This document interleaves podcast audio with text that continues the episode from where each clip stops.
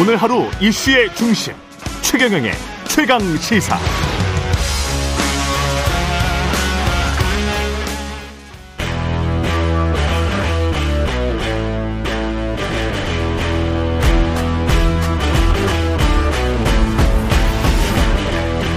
네, 한 주의 시작, 여의도 정치를 깊이 있고 날카롭게 들여다보는 시간, 정치 먼데이. 오늘은 장윤선 정치 전문 기자와 함께 하겠습니다. 안녕하세요. 네, 안녕하세요. 예, 김남국 의원, 지금 민주당 탈당을 해서 국회 윤리특위에 제소가 됐습니다. 네. 민주당도 제소를 함께 했는데, 국민의힘은 빨리 처리하자, 징계안을. 음. 민주당은 좀 조사를 해보자, 뭐 이런 입장입니까? 그렇습니다. 예. 어, 근데 어찌됐든 이제 28일이요. 음. 어, 국민의힘이 제소한 지 20일이 되는 날이에요. 그러니까 아, 국회 윤리 예. 강령상 어, 숙려 기간을 20일 정도 갖기로 했기 음. 때문에 국민의힘 안에 따르면은 이제 28일 날 하는 게 맞는데 어찌됐든 예. 지금 상황은 변재일 윤리특위 위원장이 여야에 제안을 했습니다. 마침 국회 본회의가 30일 날 있으니 이날 오전 10시에 하자. 일단 하자, 만나자 이렇게 얘기를 만나자. 했고요. 예. 네. 그리고 변재일 위원장 생각에 양당 공이 안 받기 어려울 거다. 그래서 어. 이제 30일 날 회의는 열릴 걸로 이렇게 전망을 하면 될 것 같고요. 회의는 열린다. 그렇습니다. 그 전에 네. 뭐 논의가 있거나 물밑 협상이 있거나 뭐 이런 거는 그러진 않을 것 같아요. 예. 왜냐하면 지금 보면 앞서 말씀해 주신 대로 국민의힘이 생각하는 징계 요구안과 음. 또 민주당이 생각하는 징계 요구안이 각각 서로 온도차가 있기 때문에 쉽게 한쪽으로 쏠리기도 어렵고 물밑 음. 협상을 통해서 뭔가 이제 합의한 안을 올려서 처리하는 이런 방식으로 가기는 매우 어렵다. 그러니까 지금 어, 국민의힘 쪽에서는 김남국 의원에 대해서 무조건 일단 제명을 해야 제명은, 된다. 국회의원 이런, 제명이죠? 그렇습니다. 네. 이런 요구를 하고 있고요. 민주당은 아니 무슨 말이냐 이미 음. 39건 계류돼 있는 게 있는데 네. 이거 먼저 처리하고 김남국 의원 건을 처리하는 게 맞지 이거 다 빠지고 김남국 의원 건만 처리하는 것은 형평에 맞지 않다 이제 이렇게 맞서고 있는 상황인 거죠. 징계 수위는 어느 정도로 예상을 하나요? 지금 이제 앞서 말씀드린 대로 네. 지금까지 역대 국회에서 징계받은 국회의원 딱 한 사람 있어요. 바로 김영삼 전 대통령인데요. 김영삼 전 대통령이 네. 제명 제명됐죠. 왜 제명됐냐면 이제 11.6 직전에 이제 네. 79년 10월 4일 날 민주공화당 유신정우회 소속 의원들이 당시 이제 신민당 총재였던 이제 김영삼 의원이 뉴욕타임스하고 인터뷰했다. 이 내용을 문제 삼아 가지고 어 제명시켜 버린 이런 사건이 있었습니다. 근데 그 유신 유신의 소속 그렇습니다. 유신의 네. 사람들은 이 국민들한테 뽑힌 사람들도 아니잖아요. 간접 선거에 네. 됐던 그런 사람들이 이제 네. 막그 제명시켜 버리고 이게 변칙 통과시켜서 역사의 기록으로 남아 있는 이런 상황인데 무슨 얘기냐면 그 정도로 어, 국회의원 제명한다는 게 그게 쉬운 일이 아니다. 그러니까 제명해라 네. 요구는 많지만 어. 실제로 어, 양당 공이 뭐 이제 그 기쓰고 회의를 안 연다 이런 표현을 변철 위원장이 하던데요. 네. 그러니까 어찌됐든 회의를 열지 않거나 뭐 회, 해태하는 거죠. 뭐 이런 방식으로 해서 어 잘 안 된다. 그러니까 해봐야 출석 정지 수준이지 뭐 공개 사과, 뭐 경고 이런 것 이상을 넘는 것이 없었다. 근데 이번엔 어떻게 될 것인가 네. 상당히 이제 주목을 끄는 상황인데 알아보니까 뭐 이런 것 같아요. 지금 제일 음. 중요한 포인트는 어, 당 조사에 적극적으로 임하지 않았잖아요. 김남국 의원이. 김남국, 그렇죠. 그러니까 좀 적극적으로 임했더라면 당 차원에서라도 조사를 세게 해볼 수가 있었는데 그 자체를 안 했기 때문에 음. 과연 이번에 이제 숙려 기간을 거치고 그다음에 이제 전문위원회 통해서 자문위원회 통해서 자문위원회가 이제 조사를 해야 되는데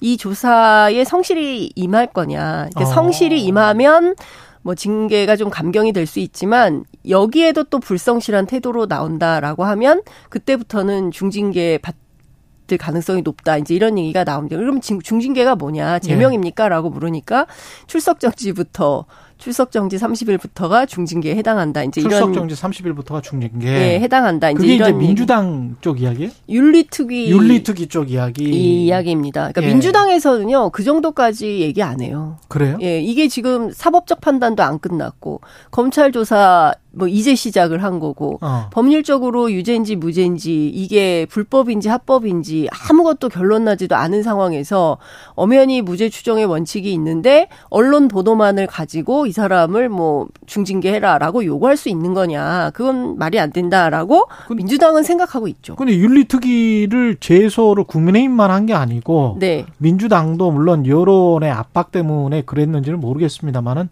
하긴 했잖아요. 하긴 했죠. 어 근데 근데 이제 제소를 했지만 네. 제소는 하는 거예요. 39건도 네. 다 마찬가지입니다. 네. 근데 제소는 하지만 제소에 가서 어. 그 다음에 회의를 열지 회의를 열어서 어느 음. 정도의 징계 수위를 할지 그 숙려 기간하고 뭐 자문위원회 회의 기간 다 합치면 80일이에요. 예. 그러니까 사실 국민들이 그 사이에 잊어버릴 수도 있거든요. 그래서 아. 유야무야 된 건들도 많이 있고 하기 예. 때문에 지금 상황에서 어, 민주당이 뭐 당장 징계해서 뭐 똑같이 국민의힘처럼 그렇게 하자 이런 입장은 아닌 걸로 보입니다. 그래요. 근데 그렇게 되면 이 김남국 의원 케이스는 워낙 크기 때문에 의혹이 국민적 분노가 쉽게 가라앉을 것 같지는 않은데. 근데 사실 과거에도 우리가 잊어버리긴 했는데 음. 상당히 윤리위 제소된 사건들이 지저분합니다. 예. 그러니까 뭐냐면 뭐 막말, 뭐 막말 뭐 그럴 수 있다 막말. 치더라도 예. 뭐 불륜, 뭐 부동산 투기 뭐 이런 사건들이에요. 불륜도 있었나요? 예. 있었습니다. 별건들이 예. 다 있었어요. 예. 근데 2021년 11월 당시에도 보면 지금 뭐 복귀를 해보자면 윤미향 의원 사건, 예. 박덕흠 의원 사건은요 단군 일에 최대의 어, 부동산 투기 의혹 사건이라고 언론들이 세게 보도를 했었거든요. 그랬었네. 예. 근데 예. 등등 사건들에 대해서도 당시에 징계심의 착수를 11월 달에 합니다. 음. 근데 그런데 징계 안 했어요. 이때 당시에 윤리위원장이 누구냐면 지금 김진표 국회의장이거든요. 예. 그때 막 당시에 만약에 처리를 했다면 어, 그, 이제 자문위원회 회의 결과도 이 사람들 징계해야 된다. 아니, 저, 어, 제, 그 제명해야 된다. 된다. 이런 주장을 했다는 거예요. 둘 다 그렇습니다. 박덕흠? 예, 박덕흠 뭐, 예. 이상직 예. 성일종. 그런데 안 하고 그냥, 어, 뭉갰다 이런 표현을 쓰던데, 음. 뭉개고 있다가 그 국회의장 된 거예요. 예. 이제 그리고 나서 이제 3년 내내 지금까지 처리된 건수는 빵건. 단 한 건도 없습니다. 아. 국회 윤리위에서 징계받은 의원들이 하나도 없다는. 윤미향 박덕흠 같은 경우는 사법적인 판단이 박덕흠은 무혐의 처리가 됐어요. 무혐의 처리 경찰에서 무혐의 처리가 됐고 네. 윤미향 의원도 어 무죄 상당 부분 무죄를 상당 받고 부분 한 무죄. 건에 대해서는 지금 이제 항소한 상태거든요. 그렇죠. 근데 그것도 얼마든지 본인이 해명할 수 소명할 수 있다. 이제 이런 입장이기 때문에 영수증만 없을 뿐뭐 그렇습니다. 1,700만 원인가 하는 그렇죠. 예. 그 내용이죠. 그러니까 이런 고민들이 있더라고요. 윤리위 취재를 해보면 음. 당시에는 여론 재판이 매우 뜨거워서 당장 제명을 해야 된다라는 국민적 여론이 높으나 나중에 사법적 판단으로는 무혐의나 무죄 판결을 받았을 때 그러면 지금 그때 당시에 김진표 윤리위원장이 어, 이분들을 제명을 했다면 지금 수준에서는 박덕흠 윤미향이 경우에 따라서는 소송을 할 수도 있고 국회를 상대로 소송할 가능성이 매우 높다. 그러네. 그렇기 때문에 윤리위의 징계 문제는 매우 어, 어, 신중하게 판단을 해야 하는 이런 측면이 있다. 근데 그렇다고 해서 민주당 내부에서 음. 그러면 뭐 김남국 의원이 죄가 없다. 뭐 그냥 넘어가자, 뭉개자 이런 것은 절대 아닙니다. 아닙니까? 네. 예. 근데 그 처음에 좀 시기를 놓친 거 아닌가? 그 출당이라도 빨리 했었어야 되는데 네. 그런 생각도 들고 그런 이면에는 이재명 대표의 어떤 최측근 최측근 보좌관 그런 역할을 했던 거 아니에요? 김남국 그게 제일 크죠. 그러니까 그래서 그렇죠. 제가 네. 이제 그 민주당 쪽에 이제 취재를 해보면 뭐 이런 얘기를 제일 많이 해요. 그러니까 김기현 대표 뭐 캥기는 거 있어가지고 네. 어저 캥기는 게 있어서 네, 캥기는 네. 거 있어서 뭐 뭐저 제명 이재, 안 하는 이재명 거냐. 대표가 네, 네, 그러니까 아. 김남국 의원 제명에 적극적으로 나서지 않는 이유는 이재명 대표가 뭔가 캥기는 게 있어서 그렇다라고 아. 김기현 이제 국민의힘 대표가 주장을 했는데요. 네. 이제 관련해서 이제 취재를 해 보면 사실 김남국 의원에 대해서 이재명 대표가 많이 아파한다. 음. 그러니까 어 사실 그 상당히 로얄티가 높았던 음, 측근이고 충성도가 높다. 그렇습니다. 그리고 이제 저 성실하고 굉장히 열심히 이재명 대표를 보필했던 참모였기 때문에 어, 사실 그리고 이재명 대표가 과거에 행정만 했기 때문에 여의도에 네. 사람이 별로 없잖아요. 그러니까 여의도 음. 국회의원 중에 사람이 몇 되지도 않는데 그 중에서 김남국 의원은 매우 각, 각별했던 어, 터인 거죠. 그렇기 네. 때문에 솔직히 말하면 상당히 대표가 온정주의적 태도가 있는 게 사실이다. 그러니까 뭐 캥기는 게 있다기보다는 음. 아픈 손가락인 거죠. 어떻게 잘라내냐. 뭐 이제 이런 얘기를 하고 있는데요. 그러니까 사실 그래서 제가 또 조금 더 딥하게 더 취재를 해봤습니다. 네. 그랬더니 어떤 얘기가 나오냐면 이제 비공개 최고위에서 이재명 대표 그런 얘기를 했다는 거예요. 막말로 얘기해서 김남국이 어. 내년에 어? 당이 공천을 줄 수가 있겠냐. 어.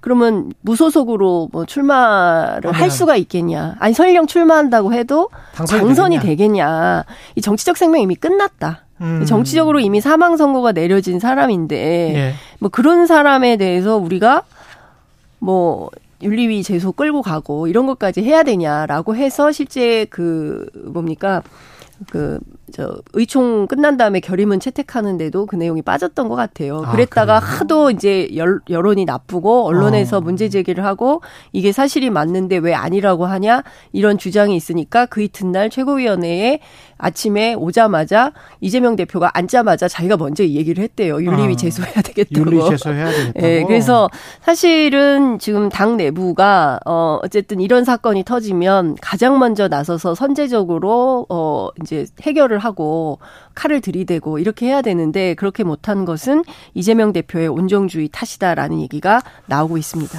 판단이 이런 그런 생각도 드네요. 왜냐하면 이재명 당 대표가 의원 의원 되자마자 그 의원 되기 직전인가요? 네. 그 국방주 쪽에 투자를 했다. 국방이 그렇습니다. 뭐 간에 못 간에 해서 결국 못 음. 갔 었던 일이 있었죠. 아니 이제 국방위에 이제 들어가면서 네. 자기가 국방 관련 주식을 그렇죠. 샀죠. 그래서 주식 투자 논란이 있어서 전재수 의원이 어. 아니 지금 사람들은 대선에서 져가지고 텔레비전을 끄내만해 그렇죠. 네. 텔레비전을 끄내만해 하는데 네. 주식 매매하는 게 말이 되냐라고 해서 말씀하신 대로 이제 그런 절차를 이미지가 이렇게 되면 김남 뭐 전혀 달리 보일 수도 있겠지만 주식과 코인이 이미지가 겹치기 때문에 이재명 당 대표도 그렇고 민주당에도 그렇고 김남국 의원이야 뭐 이미지가 거의 지금 뭐 정치 생명이 끝날 정도라고 하니까 민주당 내부에서도 그러면 민주당이라도 살려야 되는 쪽으로 가야 될 텐데 그 쪽은 좀 더 엄정하게 대처를 해야 되는 거 아니에요? 그렇죠. 그러니까 네. 민주당 속내 뭐 샅샅들이 취재를 해보면 음. 아니 국회의원이 무슨 투자 어 말이 되는 거예요? 그렇죠. 어 주식도 욕 먹는데 무슨 코인이야 그렇죠. 이런 얘기를 합니다. 네. 하고 있고 그리고 다 떠나서 해명의 일관성이 없지 않냐. 그러니까 분명히 뭐 맞아. 하기는 라디오 나와 아니 뭐죠 유튜브 방송에 네. 나와서 어, 뭐, 한 몇천 원밖에 안 했다라고 주장을 했는데, 까보니까 이제 2,900 나오고 뭐 이런 식인 거잖아요. 2,900만 원. 예, 2,900만 원. 이렇게 나온 거잖아요. 그러니까 예. 그런 걸 보면서 결국에는 당을 신뢰의 위기, 그리고 그렇죠. 위, 위선적이고 매우 부도덕한 집단으로, 어, 만들고 있다. 이거 왜 지도부가 정리 못하냐. 근데 이런 얘기도 해요. 음. 지도부가 그거 정리할 거라고 기대합니까? 어차피 우리 지도부 그 정리 못 합니다. 그래서 원내대표로 박광원 뽑은 거 아닙니까? 그러니까 민주당 내부에서 예, 이야기한다고 예, 이렇게 얘기하는 분들도 있는 거예요. 아. 세게 말씀하시는 분들은. 그러면 예. 지금 우리 당은 뭘 해야 되냐?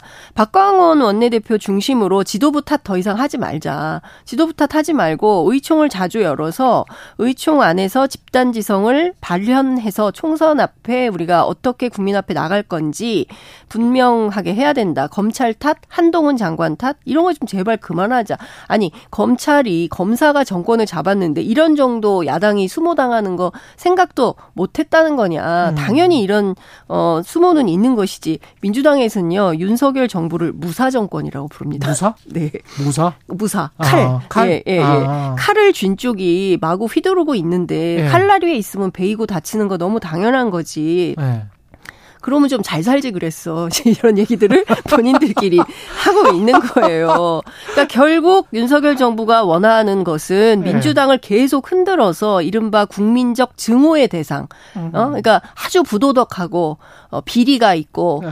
아주 지저분한 집단으로 만들어서 완벽한 검찰권을 행사하는 나라. 이렇게 만들려고 하는데 그러면 민주당 스스로가 이 윤석열의 덫에 빠지지 않도록 해야지 무슨 남 탓을 하고 있냐. 아무 의미가 없다. 이런 주장을 하는 분들도 계십니다.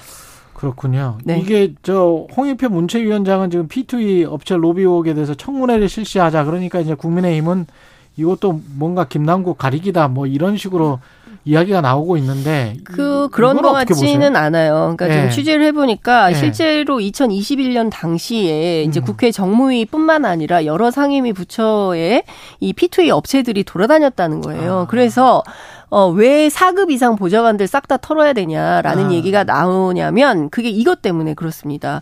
그러니까 지금 P2A가 우리가 이제 불법이잖아요. 게임으로 돈 버는 그렇죠. 겁니다. 게임으로 돈 버는 거. 그러니까 네. 이게 불법이기 때문에 대체로 이 업체들이 동남아시아 쪽으로 가서 아. 일을 한다는 거예요. 근데 IP 주소를 그렇습니다. 그쪽에. 그래서 우리도 이걸 합법화해서 뚫어 놓으면 여기서도 이제 이게 되는데 당시에 두 가지 기류가 있었다는 거예요. 이거 사행 산업이기 때문에 안 돼. 이거 게임이 기본이고 이게. 무슨 도박 도박이다. 이거 하면 안 된다라고 해서 반대하는 쪽과 이게 뭐 젊은 친구들이 이를테면 많이 한다. 많이 하기도 하고 또 부동산으로 이렇게 그 좀 돈을 모으기가 어려우니까 이렇게 소액 투자, 예, 소액 투자를 통해서 뭔가 네. 돈을 벌 수 있는 길을 뚫어줘야 되는 거 아니냐 이제 이런 양론이 있었는데 어찌됐든 뭐 어 이제 좀 찬성하는 쪽 같은 경우에는 입법 로비 가능성이 있는 거 아니냐. 그렇기 때문에 이제 홍익표 의원이 이런 차원에서 나서는 거고 한번 들여다볼 필요는 있을 것 같습니다. 어느 정도 음. 수준인 것인지 실제 네. 그리고 어 있다고 한다면 그것은 뭐 그렇죠. 법률적 조치가 필요한 상황이 되는 것이죠. 전반을 한번 들여다볼 필요는 있겠다. 네. 그리고 국민의힘은 지금 어떻게 보면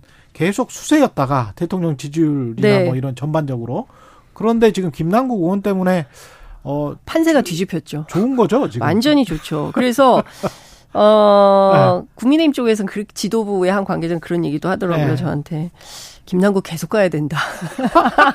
뭐 제명하거나 이래서는 안 된다. 아, 제명, 제명으로 예. 끝나면 안 된다. 근데 지금 보면, 네. 어, 꺼질 듯 꺼질 듯 꺼지지 않는 이슈가 있으니 바로 김남국 의원 이슈예요. 아. 그러니까 이 이슈가 계속 갑니다. 그런 이유는 사실상, 네. 어, 지지율도 관련이 있고요. 또 음. 2030, 어, 친구들, 그러니까 음. 그 젊은 세대들이 갖고 있는 이런 상대적 박탈감 같은 것도 그렇죠. 있고, 그동안 예. 이제 본인이 주장했던 것과 전혀 다른 삶, 뭐 이런 거에 대한 어떤 어, 비판도 존재하기 때문에 이 이슈가 계속 어, 꺼지지 않고 있고, 음. 말씀해 주신 대로 국민의힘은 괜찮죠. 이 분위기 계속 가고 싶죠. 네. 그러면서 뭔가 그 여기에서 우리가 혁신 비슷한 음. 이미지를 하면 더 올라갈 수 있는 거 아니야 이런 생각도 할 것 같습니다. 그걸 짜고 있습니다. 그 짜고, 짜고 있다는 소문이 지금 돌고 있는데요. 예. 최근 여의도 주변 이제 떠도는 소문이 있으니 그것은 뭐냐면 제가 어제 이제 확인하려고 장재원 의원한테 몇 차례 전화를 했는데 전화 안 받으시더라고요. 아, 예. 그러니까 장재원 의원을 비롯한 소위 윤핵 윤핵관 총선 불출마설이 살짝 돌고 있습니다. 윤핵관이면 누구? 권성동, 장재원 이런 분들? 그렇죠. 윤한홍, 이철규 이렇게 네분 예. 원조 윤핵관이라고 할 수 있는데요. 총선 불출마한다. 그렇습니다. 내년 총선을 앞두고 선제적 불출마로 공천 혁신의 불을 땡긴다. 이제 이런 차원의 얘기들이 시나리오가 돌고 있습니다. 음. 어, 국민의힘 지도부 한 관계자에 따르면 대통령도 이런 비슷한 생각을 하시는 것 같다는 거예요. 그러니까 이른바 원조 윤핵관 사인방의 불출마가 어떨까. 어. 그렇게 된다면 내년 총선에서 국민의힘에게 도움이 될까 안 될까 뭐 이런 걸 음. 내부적으로 좀 돌려봤던 모양이에요. 예. 그런데 이게 상당한 파장이 있더라. 음. 그러니까 내부적으로. 그래서 그러면 이 상황에서 그 네 명 가운데 누구라도 먼저 선당 후사 관점에서 불출마를 선언한다면 그리고 이게 우리 공천 혁신의 어떤 불을 당기자라고 한다면 그 자체로 파장은 상당하다. 이렇게 볼 수밖에 없다라고 얘기를 음. 하고 있습니다. 그러니까 김기현, 사실 김기현, 먼저 헌신한다 이런 거죠. 먼저 헌신한다. 김기현 대표도 총선 불출마한다. 뭐 이런. 한95% 이상 김기현 의원도 아, 김기현 대표도 불출마 가능성이 높다 이렇게 얘기를 95% 하더라고요. 이상. 예, 예. 그 지도부 안에서는 그런 얘기를 하는데 또 모르죠. 어, 아닙니다. 이럴 수도 있긴 합니다. 그런데 어쨌든 네. 지도부 안에서는 자기들끼리 고민을 하는 거죠. 이럴까 저럴까. 이렇게 하면 어, 내년 총선에서 다수당을 할 수 있을까? 뭐 또 다른 수를 써보면 다수당을 할 수 있을까? 서로 민주당이든 국민의힘이든 내년 총선에서 거의 뭐 명운을 걸린 뭐 매년 매번 그렇긴 합니다만 그렇죠. 그래도 이번만큼 그렇게 큰 게 다가오는 총선은 없는 그렇죠. 것 같아요. 특히 이제 네. 민주당도 그렇고 이제 그 윤석열 대통령도 그렇죠. 왜냐하면 지금 어 여대 야소 국면이기 때문에 그렇죠. 본인이 뭘 하려면 이 국면을 음. 바꾸기 위해서라도 내년에 반드시 국민의힘이 다수당이 돼야 되는데 국민의힘은 그런 입장이고 그렇죠. 그러려면 이제 이런저런 포석을 깔아보는 거죠. 그럼 민주당은 보고만 있어요? 그러니까요. 그래서 민주당은 어 뭐냐 그 랬더니 네. 아직 그 흐름이 정확하게 잡히는 것은 없습니다. 지금 음. 보면 일단 돈봉투, 그다음에 음. 김남국, 그리고 그 다음에 또 무슨 이슈가 터질지 우리는 모른다. 이런 분위기예요. 예. 근데 다만 이제 나오는 얘기로는 이재명 대표가 예. 어 총선 불출마 선언 가능성이 있다. 총선 불출마? 예, 예. 라는 얘기가 나옵니다. 어, 그러니까 그러면서 당 지도부에서 물러나고 그리고 이제 그 공천권을 내려놓는 이제 그런 음. 그림을 좀 그리고 있다는 얘기가 있긴 한데요. 시기는 언제? 시기는 음, 아마도 이제 그 추석 무렵 추석 무렵이 될 거다라고 합니다. 그런데 만약에 국민의힘에서 먼저 먼저 선제적으로 이렇게 공천 혁신 어 그리고 우리부터 뭐 먼저 하면. 내려놓겠다라고 하면 그러면 민주당도 그 시계가 당연히 빨라질, 빨라질 수밖에 없는 상황이 되는 거죠. 왜냐하면 혁신 경쟁이 붙기 때문에 그런 것입니다. 저쪽 당은 저렇게 막 진도 나가는데 우리는 그렇지. 계속 뭐 김남국 얘기하고 뭐 돈봉투 그렇죠. 얘기하고 막 이러고 있으면 심란하죠. 심란한 거죠. 네. 그리고 이걸로는 총선 못 치른다라는 음. 분위기가 당 내부 에서부터 분출될 가능성이 매우 높고 음. 그렇게 되면 당 내부에서 이거 안 된다. 뭐 비대위로 갑시다라고 할 수도 있고 이재명 대표가 그때 되면은 떠밀려서 하게 되기 때문에 뭐 선제적으로 해볼 필요도 있겠다. 그런데 또 이런 얘기도 돕니다. 예. 이재명 대표 어차피 대선할 거기 때문에 예. 내년 총선 불출마 너무 당연한 거다. 그래서 이거를 예. 이거를 헌신이라고 하긴 조금 어려운 거 아니냐라는 음. 얘기가 나오고 이 정도의 그 사법 리스크보다 지도력 그 리더십 어. 리스크가 이렇게 크다고 하면 어떤 또 다른 예, 조치가 진짜 혁신안이 나와야 되는 예, 그런 얘기들도 나오고 있습니다. 여기까지 듣겠습니다. 장윤선 정치 전문 기자였습니다. 고맙습니다. 네, 감사합니다.